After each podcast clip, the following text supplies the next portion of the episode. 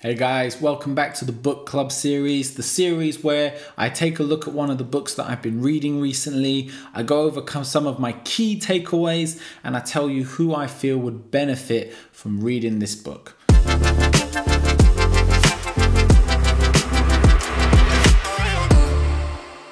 So, this week's book is Atomic Habits by James Clear. Uh, this, for me, is the Mac Daddy of books in regards to habit building and the science behind it and how you can implement it into your own lives to basically achieve whatever it is you're trying to achieve in your life. And this book is, there's a couple of different ones that you can get. If you type in books on habits, there's a bunch that are all great. But for me, this one brings most of the key ideas and key scientific practices into one place. So if you were just going to look to read one of the books, this is the one I'd recommend.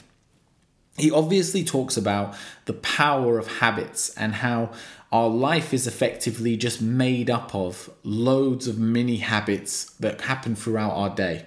And if we can bring a certain level of awareness to that, we can have a dramatic effect on the long term results that we re- achieve based upon the habits of our life. He talks about getting 1% better every day. But of course, the realistic nature of it is, is it's actually about getting 0.0000001% better every day. But over your lifetime, it's the similar to money, it's the compounding interest effect of those habits over time. For example, reading a book for 20 minutes once day, once a day, one time, is not going to have much of a dramatic impact on your life.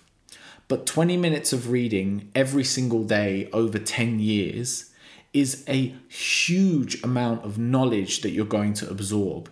It's more than you would have read in a three year university degree.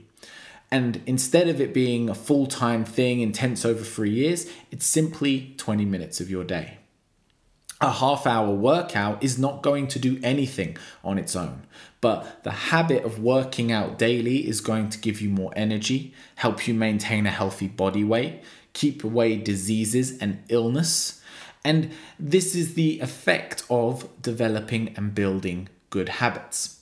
The other side of this, of course, is the breaking of bad habits. So, being able to take things that we know aren't serving us, but that we do them anyway smoking, drinking alcohol, consuming pornography, watching too much TV, playing too many video games. You get the idea. We get into these negative habits that aren't truly serving us in where we want to go and who we want to be in our lives. So it's a remarkable book. One of the key takeaways is the, the, the cycle of habit creation. And he talks about the idea of the cue the cue being the thing that sets you off on a habit loop.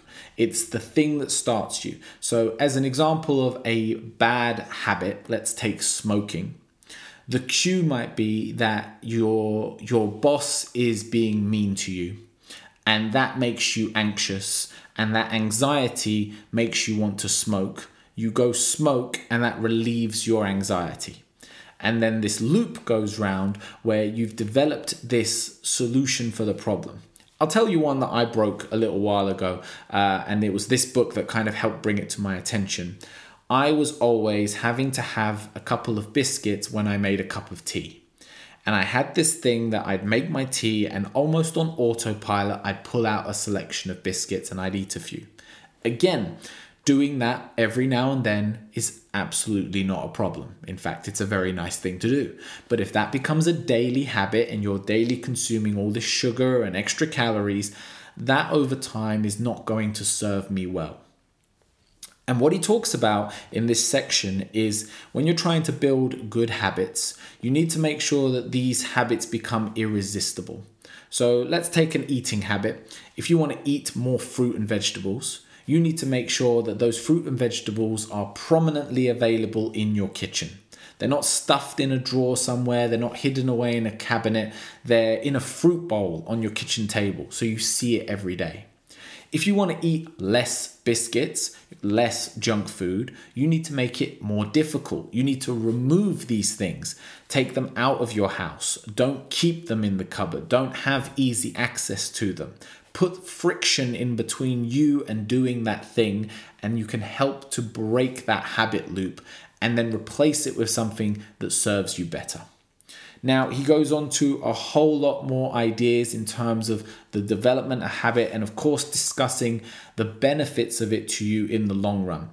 In terms of who should read it, like many of the books I recommend, I'd say this is one that everyone should try to pick up and read. But in particular, if you are trying to break a bad habit like smoking or excessive drinking, this book really will help you to skip a lot of the steps along the way because he does not demand of you to get some willpower.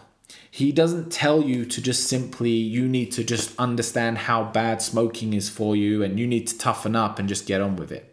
If anything, he makes it very clear that it's almost got nothing to do with it that willpower is not what you need, and instead you need systems and you need an understanding of the science of how we develop these habits, and therefore how we can either break them or how we can reinforce them so that they become beneficial tools to us in the long run. So, Atomic Habits James Clear, highly recommended book for everybody, but especially for me, those people who are struggling with breaking a bad habit and need to get a deeper understanding of the way they behave, why they behave like that, and what they can do to make some changes. And as always, take care of yourself.